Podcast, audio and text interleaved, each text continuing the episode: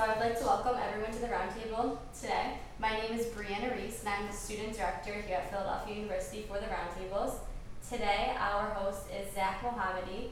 Zach is a Philadelphia University's master's student in our interior architecture program. Today, our panel will address the question how can we fight against terrorism and extremism? Right now, I will turn the table over to Zach. Hi everyone, my name is Zach Mohammadi. I'm doing my master's degree in interior architecture, and we're here to talk about how can we actually fight against extremism as a, as individuals and what are our responsibilities in our societies. And my, my Uh, friends, Hi, um, my name is Maral Mushmush, and uh, I'm a second year grad student for the um, MSSD program, Master of Sustainable Design. Oh, sorry. I'm Karen Albert. I'm coordinator of the Arlen Specter Center for Public Service. Hi, this is Jake, second, uh, third year Law Society student. My name is John Runco, also a third year Law Society student. My name is Bianca Ness, and I'm a second year Law and Society student. I'm Colin Murphy, and I'm a first year comm student. And my name is Rob Fleming. I'm the director of the MS in Sustainable Design student. These guys have been my students and are my students. Evan Lane, I'm the faculty director of the Specter Center. I'm Josh Snicker. I'm a professor and director of the COP program. Great. So we should start, I think, with the concept of extremism and what actually turns individual these peoples to extreme peoples and, and dangerous for their society. Uh, I would love to hear actually your thoughts about these. Like, what do you think, guys, about like how can an individual, which is not related to any like terrorism or any kind of radical uh, party, how could actually it turns to the truth for their society?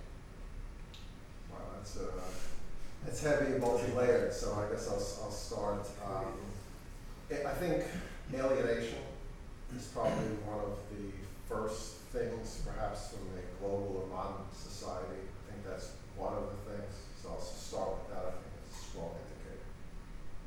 I think often coupled with finding a sense of community in especially online settings. I think this alienation sort of often gets twinned with I become part of this cause because there's these, this online message board. Uh, there's a way so we feel like we are part of this broader community in a way that provides excitement and purpose. Uh, Identity. yeah. mhm. And I think it happens in, in both uh, kind of like immigrant-based society like US and Canada and other conservative society like religious countries. It, it happens in both because like people, um, for example in US, like based on immigrants and people with different backgrounds come and actually wants to start a new life here in Canada and US, well, like in Western countries. But I think the problem is they cannot they they being some somehow they being ignored because of their their, back, their, their background, their religion somehow, and um, that's actually start them to feel bad about themselves and try to fight back in society. So we we see these people are not targeting governments, they are targeting peoples. So we had that actually. We had that actually student in Germany like it was two months ago, and actually shoot his classmates. That was horrible, and the actually same patterns pattern I think it, it repeats and repeats. So how can we? Uh, I mean, we were gonna discuss about that, and that I found that as a one main thing that actually happens and turns people to extreme, to extreme people. So I'd love to hear. I think what you're saying, which is really interesting, it, it becomes circular in and of itself. There was a terrorist act for whatever reason, which then, especially in the United States, galvanizes um, and step against a group, we tend to do. And then further, going back to what I said, further alienates that group, pushes them further away because of the way they're treated. Um, good example after 9 11, um, one of, there's a gas station that was near my office at the time, and a very nice guy owned it, um, Mohammed, is his name. And uh, he was a member of the community for a long time, he owned a gas station. And after 9 11, he shared this with me because he was a friend. People were spitting at him when he went to put gasoline in the tank. And so he's settled enough and he's wise enough to know that these people are idiots. And, but if you take someone who's not as settled, and it creates animosity, or it circles in on itself. Then the person may want to do something because they're angry, they do something, and that creates a reaction of more anger, which creates more anger on the other side. And we keep on pushing the sides away from each other. So I think that's, I guess what, the, Yeah. what you're saying. And the other thing is like when someone is doing that, these actions to others, it's better to not stay too quiet. It's, it's always better to interrupt them and not letting them actually continue their, their to actually it actually it stops that the actually final stage. the I mean, you're First saying we, we as people should, um, as individuals should stop yeah. when someone else is, uh, acting in a negative way towards a group or, I mean, we should Yeah. speak up. Yeah, I think that I think that's how we change our values throughout the history, right? Right, well, and I was gonna ask if, um, you think, if anybody thinks mental illness, um, has anything to do with it, or, or a dysfunctional family, for example, it doesn't always, but can contribute to an individual, you know, if they have certain emotional problems to begin with, and then they're looking for acceptance somewhere, and, I've noticed that that seems to be the narrative when it's like white terrorism, when it's like a white male shooting a school, things like that. right, Uh, and often we alienate if it's um, somebody that is Muslim, we focus on they're a terrorist. If it's somebody that's white, we focus on its mental illness. mm, So I it can be think that simple, there should be like you know a balance between like how we treat it and like the ideologies that go into it. We should assess them to the same standard. Mhm, right. Underneath a lot of this is fear. A lot of the motivations, both the majority and minority cultures.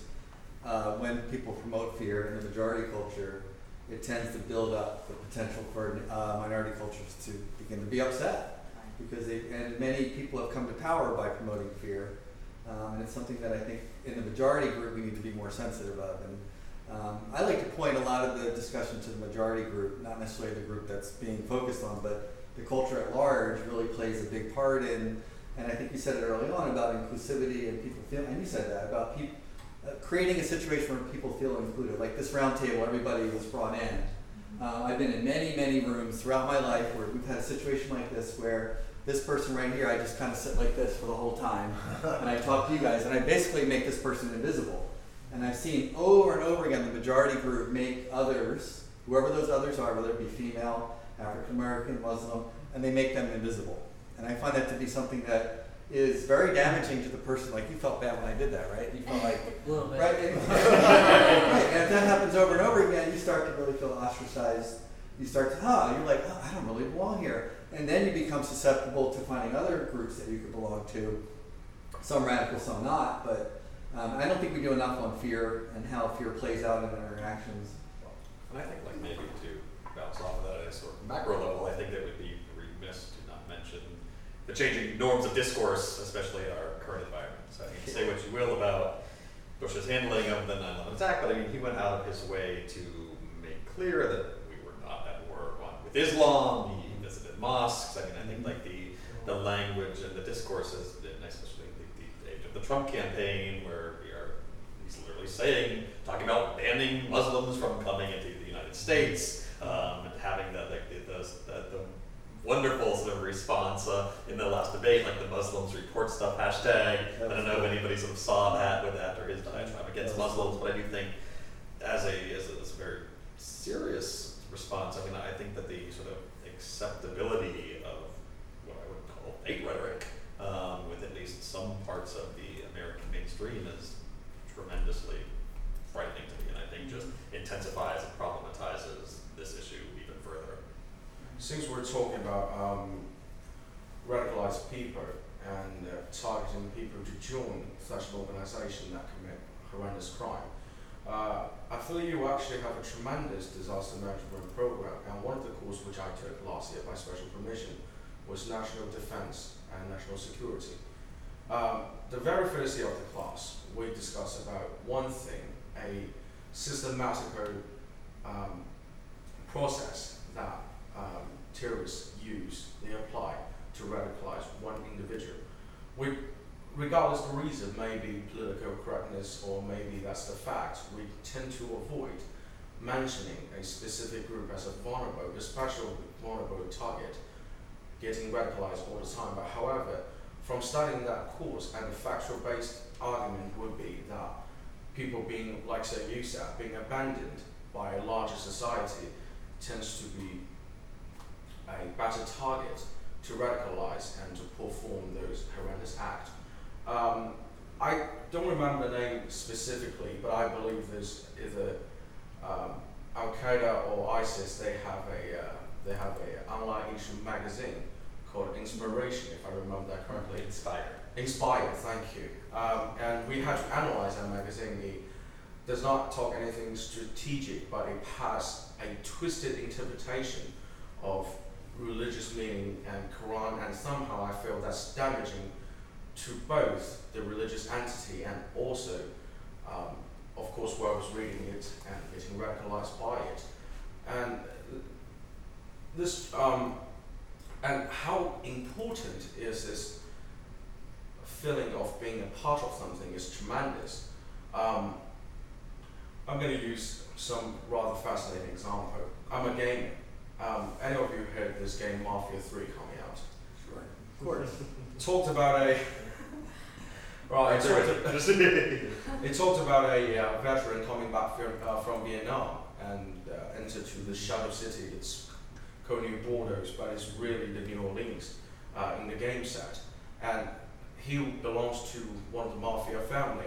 He find he was an orphan, and he find a family in the army. He find he belongs there.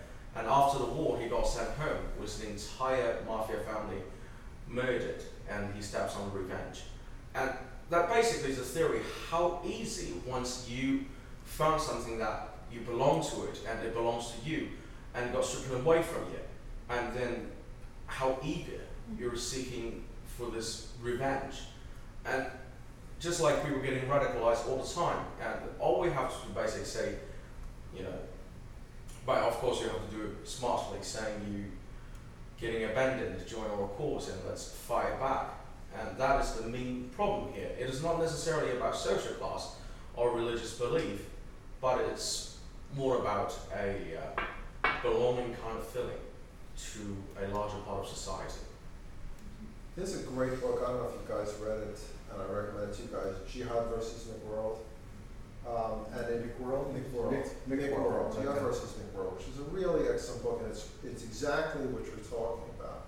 It is the loss through modernization of people losing their identities. Um, that we are stuck, I forgot what Karl Marx called it, but it's a feeling that, of, of uh, rootlessness that um, you, you don't know It, yeah, there's- here's another word for it. Uh, but, but so you desperately look for belonging, and it's those what you said. Those are the people who are perfect targets because they've been marginalized, they're angry, and they're lonely. So you put that all together, and now they have a cause, and they're empowered uh, to the point they may even kill themselves to kill others. But that power is so so intoxicating that it drowns out that pain that they have. The other thing I want, to, I really liked your point. The United States is a very weird dynamic. We always need an enemy, uh, always.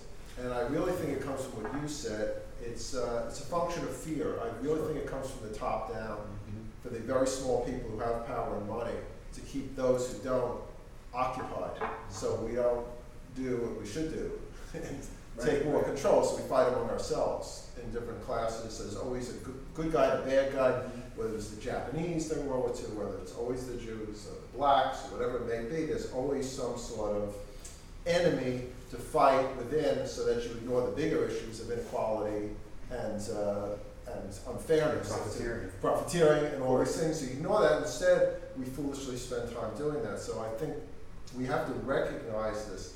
We're cowboys and Indians. We grow up with the cowboys and Indians playing this. A good guy, bad guy, white hat, black hat. There always seems to be the enemy, and it keeps shifting. And unfortunately, right now, it's the Muslims that uh, have come onto that.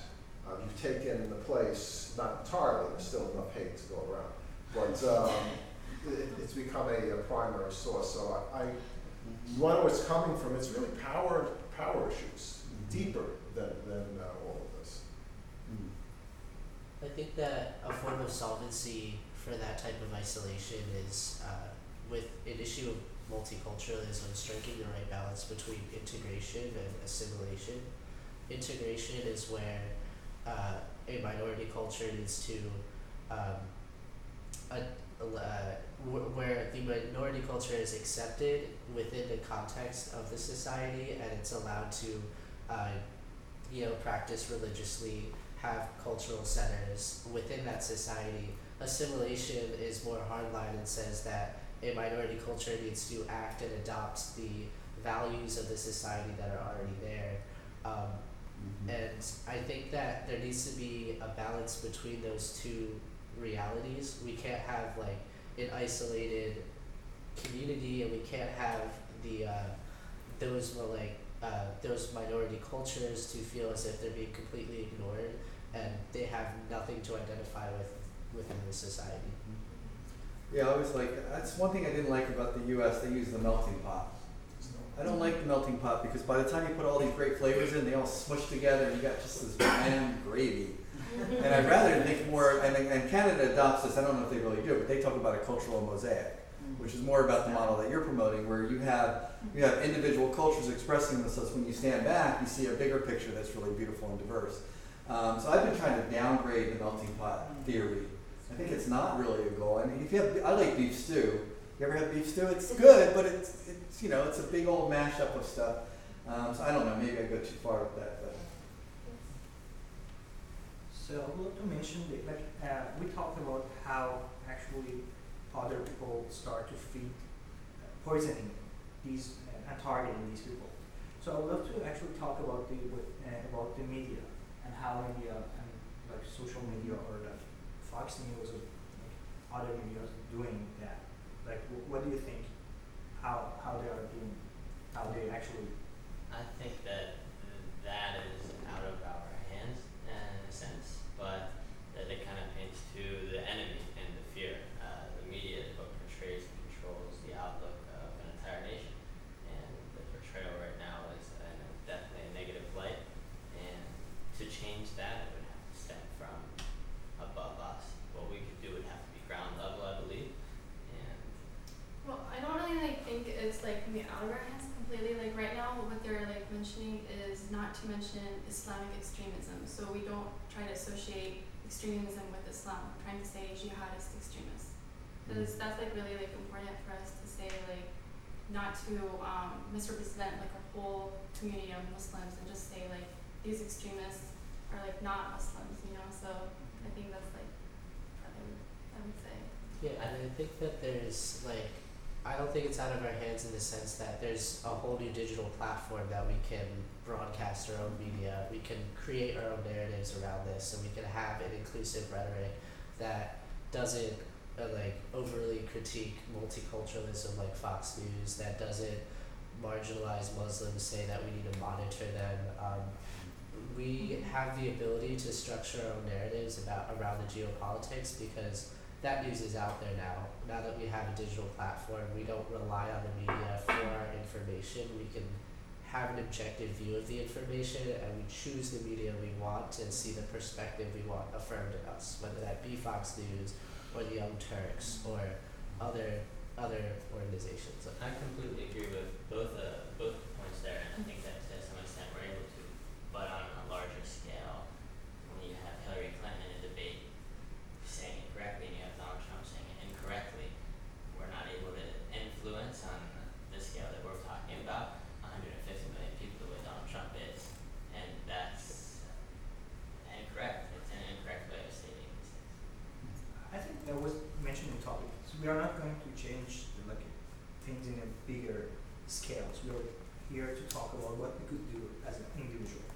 So what we could do, what are our responsibilities? So we, we should, I think, I, identify problems and things that actually cause these extremism, and then talk about them. Talk and change, try to change our values. and I think that hap- that make the culture, and they, they then they start to actually adapt them because we are we are watching things, right? Mm-hmm. They they don't mean anything without vi- visitors. Yeah, I think that's sort of like following from Colin. I mean, I do think that like talking about like the, the, the media environment we're in now. I mean, I do think that the those conversations are actually going to work two ways. Um, and I like a recent example, slightly off topic, but I think connected was talking about like Fox News. I don't know. Did anybody see like the absurdly racist uh, China, like the Oh, Chinatown oh, investigative report on yeah. Fox News? So if you have not seen this, Fox News sent one of their idiot reporters to Yes, find out, uh, to basically to understand. Uh, I don't even know what he was trying to find He's out. trying to Something mock, about he's trying to yeah, mock people. but like basically like went to Chinatown in New York to find out Chinese opinion and like just it was really awful intercut with like the Karate Kid movie and like a bunch of like weird flash guys. And then immediately it was mocked by everybody on, on social media. So on Twitter, on Facebook, there was a whole sort of series of like people making fun of this terrible Fox News piece. And then that actually bubbled up and was made like the fact that response got the attention of the Daily Show, and they ended up sort of now at the sort of the, the sort of corporate media level, ended up also sort of publishing a sort of critical take on that. So I think like that sort of feedback where if enough people are challenging these these top-down representations, if there is enough of a pushback on Twitter, if there is uh, like you know like a hashtag that hits like like uh, everything from Muslims report stuff to Oscar so white to I mean that those those types of social media campaigns then can sort of feed back into broader mainstream media coverage. So thinking about it as more of a conversational piece that we, we can be a part of and can call call these stories out and sort of circulate and recirculate those messages. I do think you're right to say in terms of immediate exposure or of being able to leverage popularity, it's not quite as extreme as somebody like a platform, Donald Trump with his millions of followers, but but I do think being part of those that those conversations, particularly critiquing racist language, Islamophobic language, I think that there there are ways in which that can network and that networking response actually feeds back into the, the media, so top down media more generally as well. Yeah, it was disgusting that Fox News actually did that sort of report. I believe I have the most credential one. that situation that has been going with Chinese in the room. Um, back to the s- social media point. The, the situation we have on on our hand is a very delicate one with preventing and helping people who are going to be and about to be radicalized. Um, um, if I'm assuming right, by applying the right voice and utilizing social media, we should be able to talk them out, like in one way. However, we can. Social media is a tremendous thing in the 21st century. It's everybody get get to uh, participate in any event you want, share your opinion. We can never and we cannot overlook the effectiveness of social media. However, we cannot exaggerate. Again, how reliable is social media? That is one question. We have website. If you go on Google search MythBuster, that you can find lots of information on you know stuff getting passed on social media that's untrue. For example, one of the biggest waves three months ago was about one of my uh, favorite tea brand, Arizona, and it was on Facebook or Twitter, I believe, that uh, people are trending on this information saying they're adding human urine into their drinks. it got replo- uh, it got reposted like numerous times, and it was quite effective until a couple of websites specializing in um, misbusting decided to publish that was just a joke, uh, a rather bad taste one handled with a myth. Uh, same with the situation. If we are taking responsibility individually on social media, promoting the value against radicalization, how effective will that be? And since it's a really delicate situation, can we be utilized, counter-utilized in the situation? And what if somebody actually pursue a wrong path on the situation? Well, building on that, um, social media is extremely dangerous. Look at Leslie Jones. Um, just look at her Twitter account. Uh, she's comedian on Saturday Night Live, and the trolls that come on, on social media. I think most people reading that should be shocked that Leslie Jones had become a, uh, a radicalized uh, member of whatever, because it was so hateful. and so unbelievably vile. So yeah, social media is nice in that we can show support, like in the Chinese uh, interview thing, uh, which was horrendous. But it also can be the source of radicalization. You read some of the things that are said. It's and what, I wanted to ask um, you folks is: Have you felt being, um, in, whether in Philadelphia or wherever you've settled in the United States, where you grew up, whatever? Have you felt marginalized? Uh, have you felt threatened? Um, and because you're obviously two very successful people, but yet do you still get that um, type of hatred coming towards you? Yeah, I had a couple of experiences, but uh, I really don't want to talk about them. But because you know it happens for, but it happens in all all of the modern countries when you actually travel. It, it happens also in my countries. So uh, my country because like we have some people coming from Afghanistan or like Pakistan as like workers, and uh, they they are not educated. So in that level of society, they might do some crimes, and so I think I start to talk about them to my friends. To actually, not all of them are criminals. So actually, what Donald Trump or Fox News is doing is like labeling all the people like dividing the society. All Mexicans are rapists. Yeah. So actually, we are sharing Muslims or like Buddhists are sharing the our with Mexicans. So there's always something. yeah. So uh, the thing is, uh, the, the actual point is, uh, um, they are dividing us, and what we could do actually to. It doesn't matter what I have experienced. It, it matters what we respond as like people who are educated, people who understand these values, and we know these are not wrong values because of their feedbacks to the society. So we cannot say like people have wrong values, but we could say like which value actually has better feedback to democratic to, to, to a democracy or to a more healthy society. And actually that's how things happens for me. Well, I I think um, media's like um, Fox News, CNN, even they amplified the utilization of First Amendment greatly in this nation. What they do is, what they, it's not necessarily they do have a moral compass against certain religious or uh, individual community at all, but as crazy as they can on reporting any related information, the more viewer they get. Um, hence how the FailArmy got so many hits on YouTube. Uh, we tend to enjoy these sort of events where you know things are extreme and some something outrageous on the other hand, and that is just they turn their profit over their social responsibility, and I think that's the uh, the, the essential point of why are they including the Chinese report and I, I, I can't tell you how outrageous I was after I see that. Um, and it's about, I think with those major mainstream media, it's more about money than morality, like I mentioned.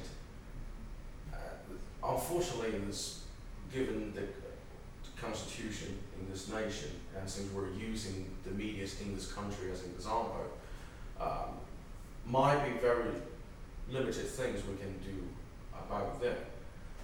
Um, but again, one essential point to bear in mind, I think, in this sort of situation, those people who are trying to radicalize others in the society wish to get more coverage.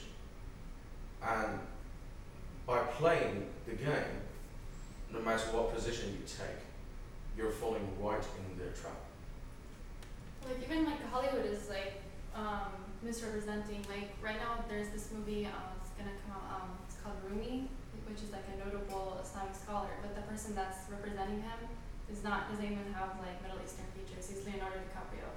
So I think it's like really important to for the for Hollywood to really like have someone that is representing that character, so that it doesn't just say like like you're saying like make money. Like you're not trying to just make money. You need to try to create this like image of what really Muslims are.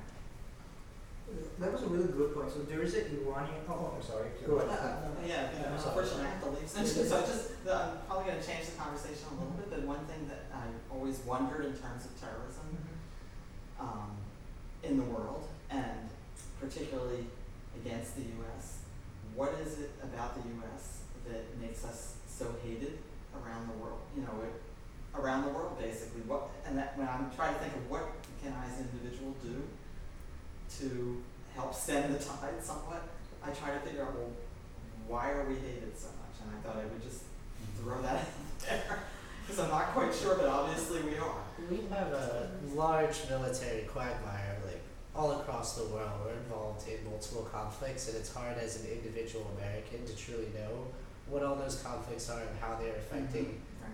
to certain people, certain countries, and I think that's something that as individuals we definitely need to become aware of and definitely need to like engage with. I think there are legitimate reasons to be critical of the US Right. because of the large military hegemony that we have in the world.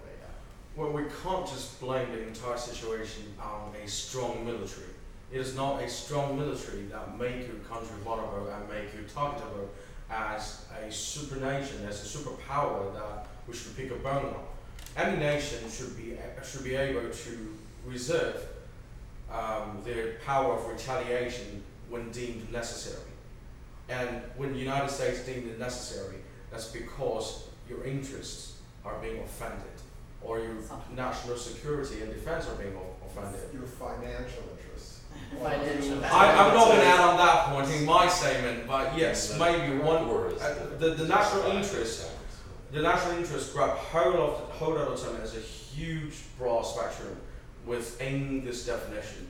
However, what I think is the problem, come down to individual or a smaller scale of society, is that people in this country are somehow in a natural high because people in Washington, the politicians, they use words like radical people, they use words like terrorists, they use Middle East, these terms, and China by Donald Trump often mm-hmm.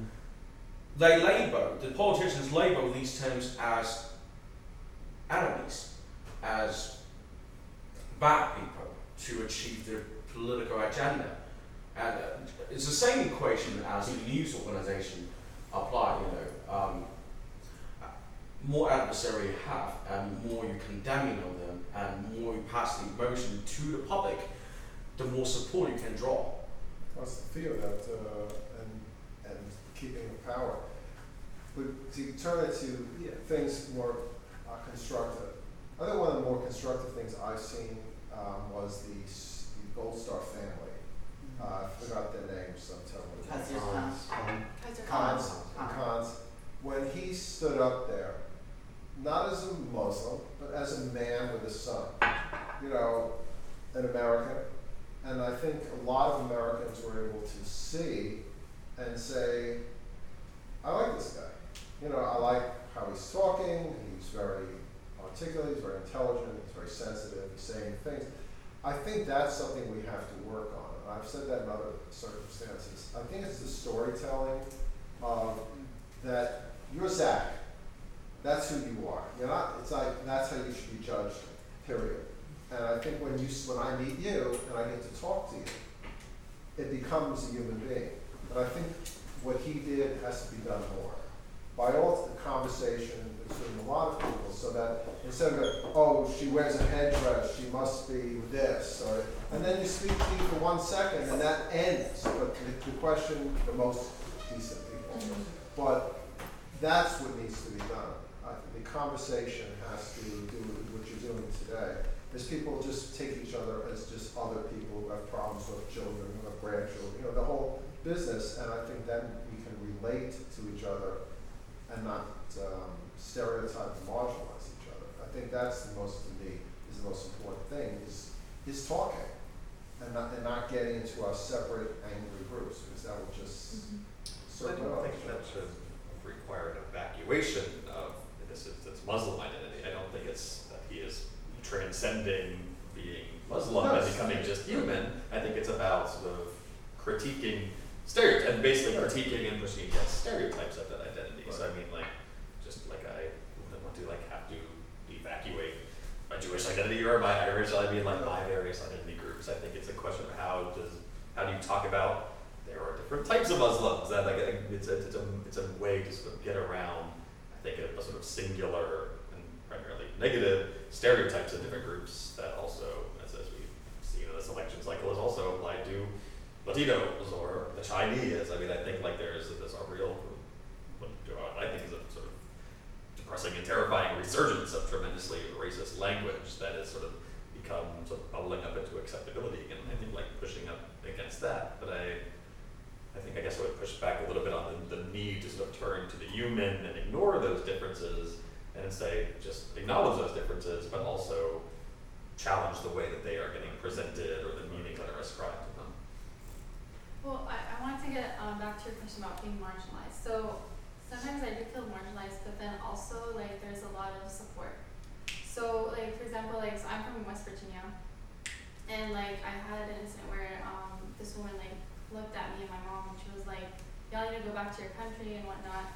And then, but then there was this other woman that came to me and she's like, "Don't listen to her." And like that was like my first instance of like feeling racism. Like I've never had it before. And so when that other woman came to us, I was like, "Oh, okay. So you know, not everyone sees it that way." And then even with like right now with this presidential campaign, like I'll I feel like there's a lot of people that will like smile at me like purposely, like see like we we support. So there's really been this a lot of like this contrast between oh I fear you or oh I support you kind of thing.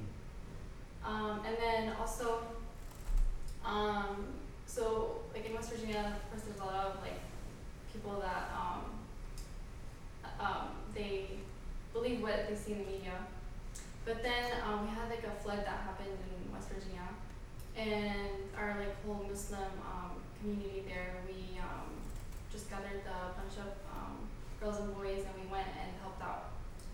So a lot of the, the people there were um, there was one person that was like, oh, so y'all came to um, prove us wrong of what we believe of you, and we're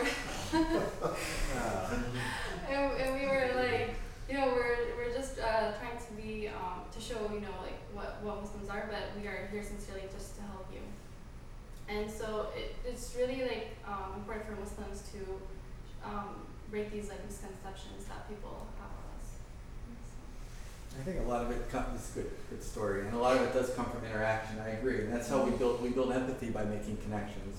And a lot of it is made by eye contact and words, and through the, these conversations, we start to say, oh, okay, so and so is this, but we do mostly share all, mostly share all of, and the more we get together, the more we realize how much alike we really are, how much we do have the same values. And when we don't, when we separate, and you know, we have, and today we talked about Levittown in my class. That was the first suburban community. It was built for whites only. So those whites living there had little, little opportunity to ever see anybody that was different than them. In fact, they had signs up that said, "This is for whites only," and they reinforced that. They felt very comfortable there. And there's also fear. There's also comfort. People um, will try to gather around themselves in their tribe, so to speak, so they can feel comfortable, comfortable and not threatened. And so the more that this kind of stuff happens, it's very threatening in the beginning, but then all of a sudden it's like, oh, okay, we can have this conversation. It's not really, there's so much fear of the unknown. And that fear of unknown plays out in so many negative ways, and it's really, it's really kind of sad. So, really, to get back to your goal was, what can we do? I think that this roundtable should be happening daily, and I think you need to work a lot harder. so that literally, so, so this is my proposal. Very all scheduled too. You do this like once a week, right? Yes. So one of the things that um, I was uh, got a sabbatical a couple years ago, and I got to go to the Frank Lloyd Wright School of Architecture in Arizona.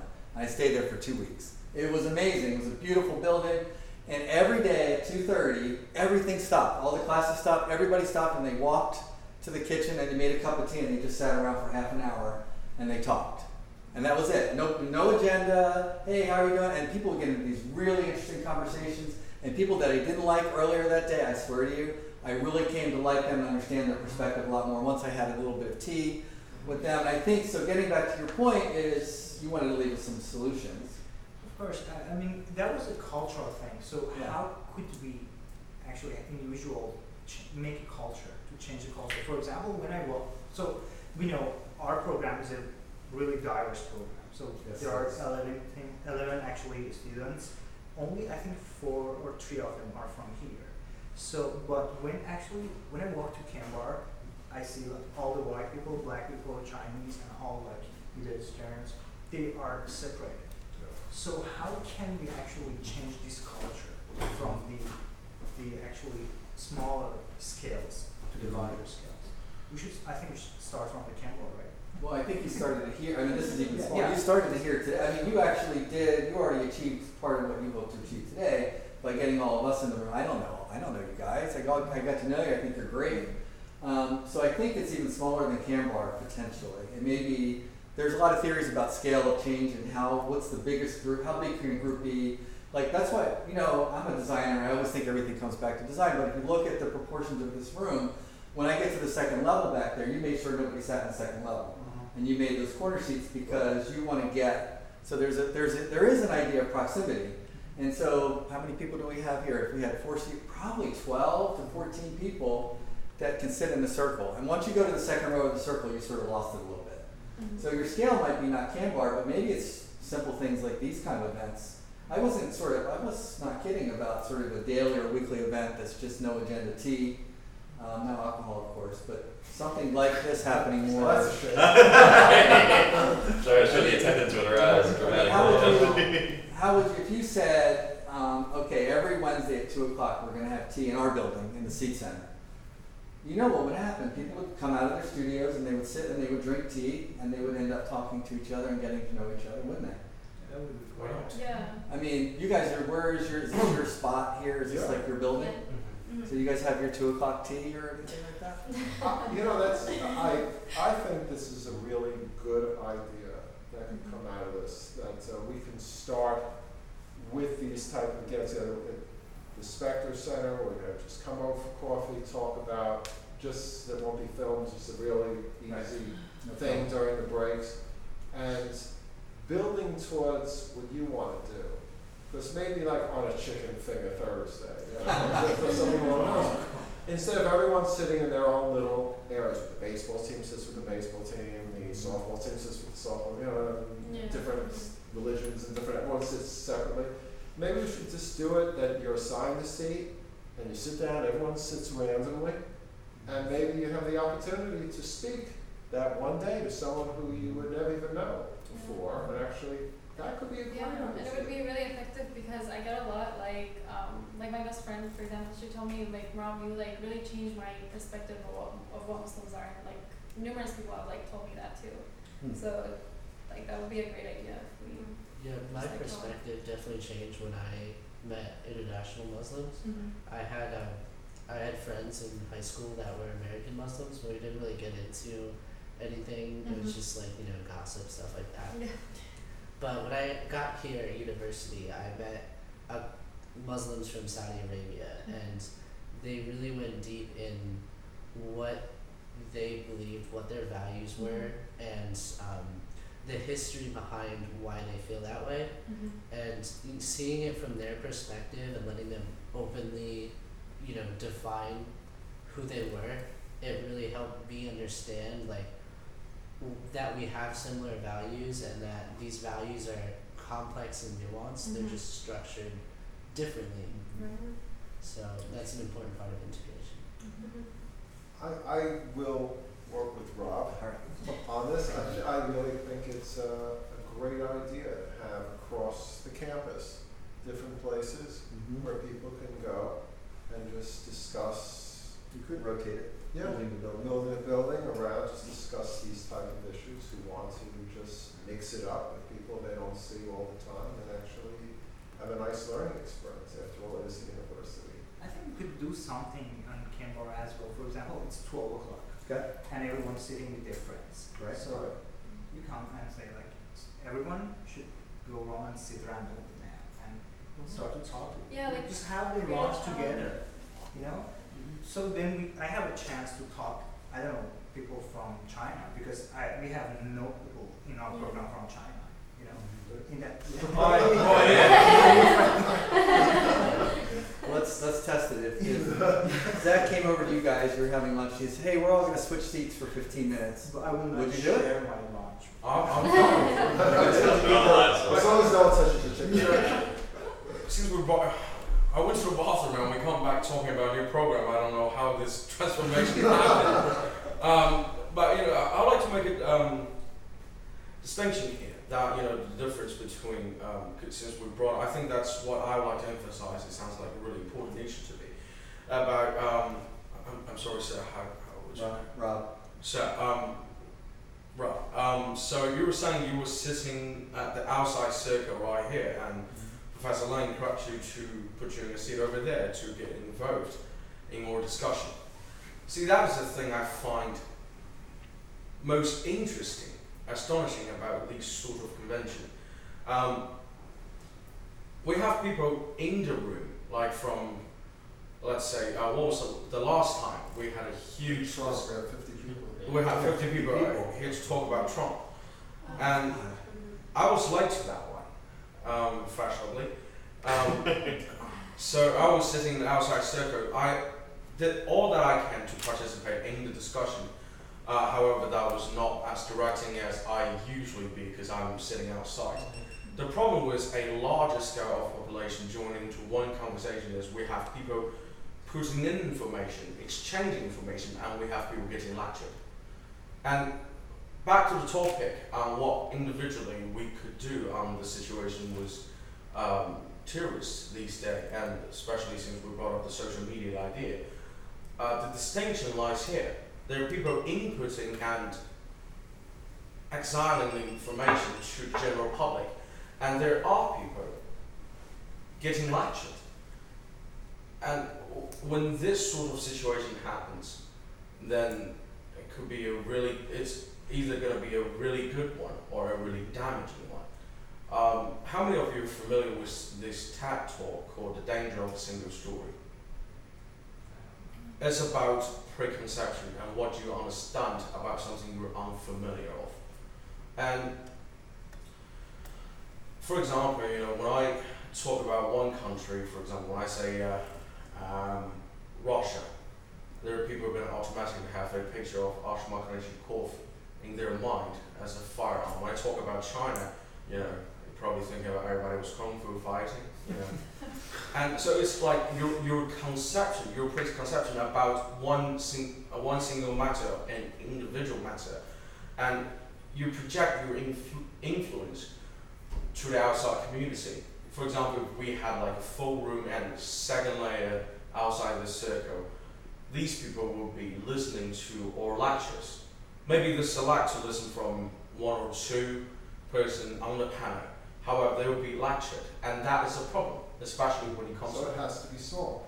It has to be the small. lecturing problem. Right, it has to be in these smaller groups. All of us here have talked. so that So it has to, to work effectively, I think it has to start in the smaller groups.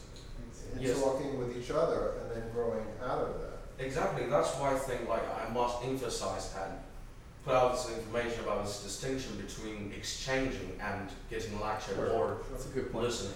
So uh, a larger scale at this point, I really don't think it's going to happen because there are people who are maybe their personality just shy, fear of sharing, but Sure, sure.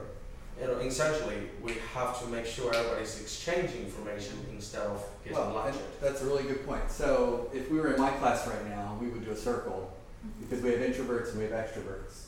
Mm-hmm. And the extroverts dominate, and the introverts are like really quiet, but they probably have really good things. So if we were in my class, we would just do a little circle because some people haven't got a chance to talk yet because we all were interrupting each other. So do you want to do a circle, Zach, and just see how people are feeling? Oh, how? Like, and We when? do a circle, go around. How are people feeling about this conversation, or sharing something that they wanted to share that they didn't get to share yet?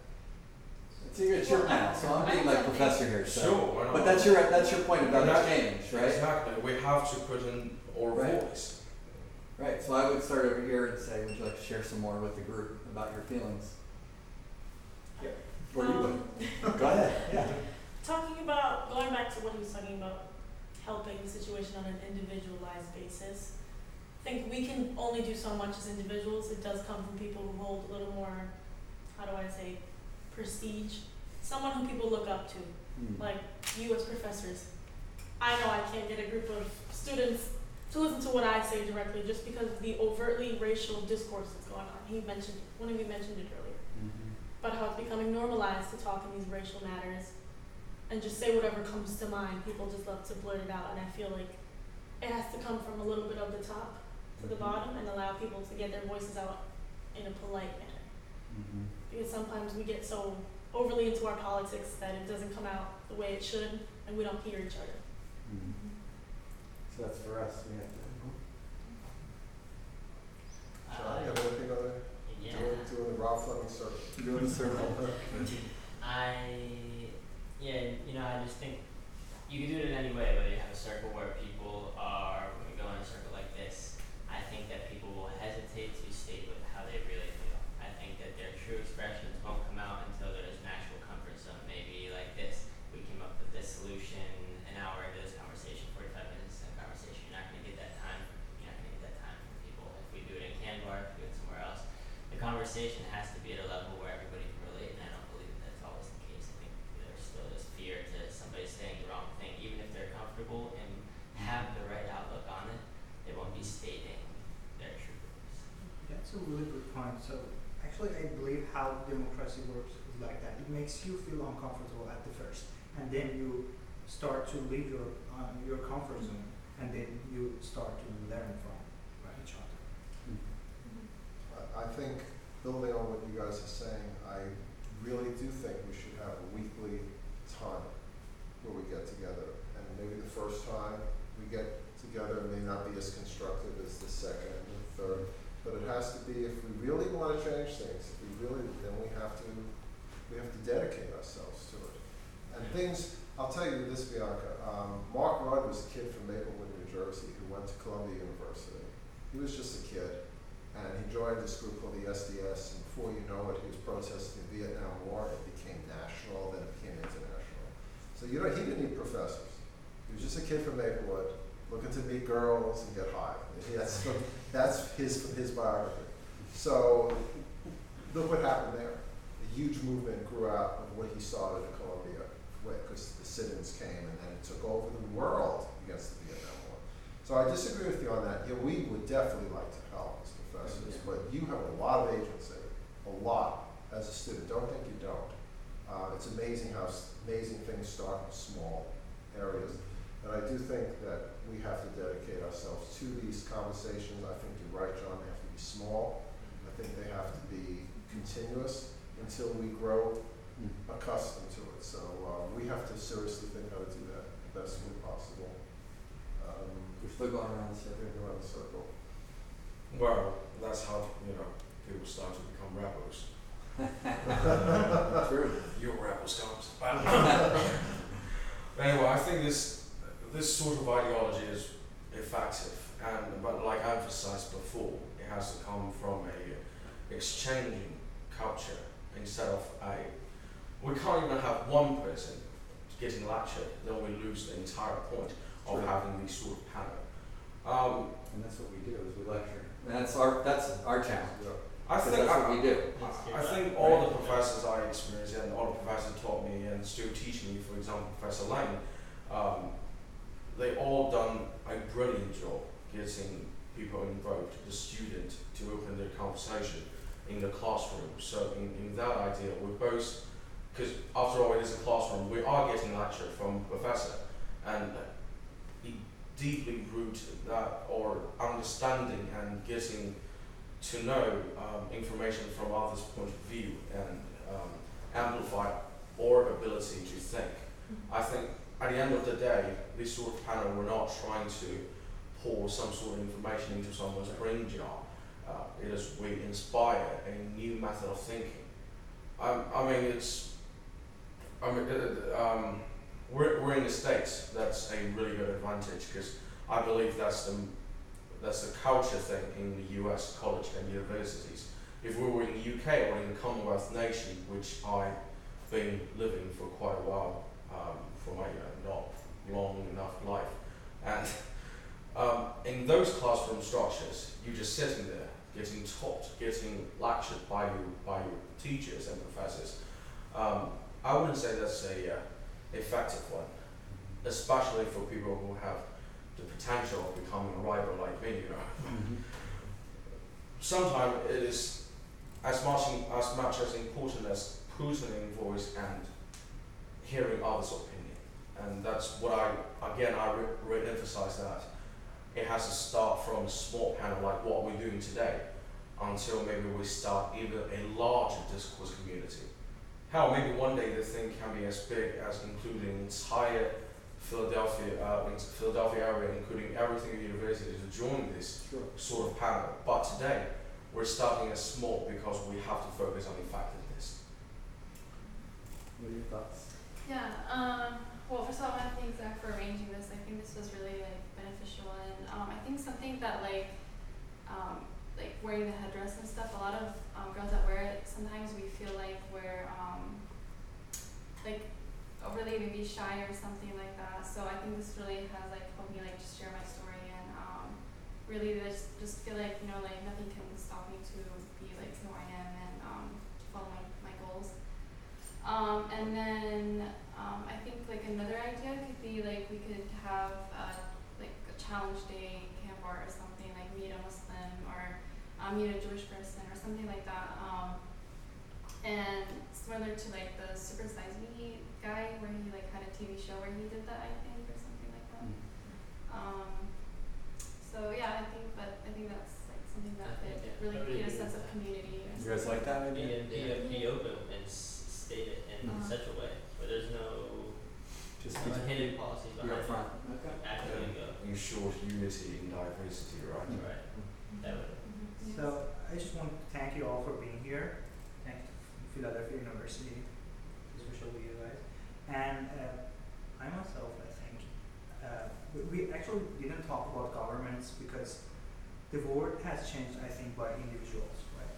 So they all start in a smaller scales. So we are here to start maybe from s- smaller scales and maybe get to larger scale and. Well, thank you. Thank you. Excellent. Excellent. Uh,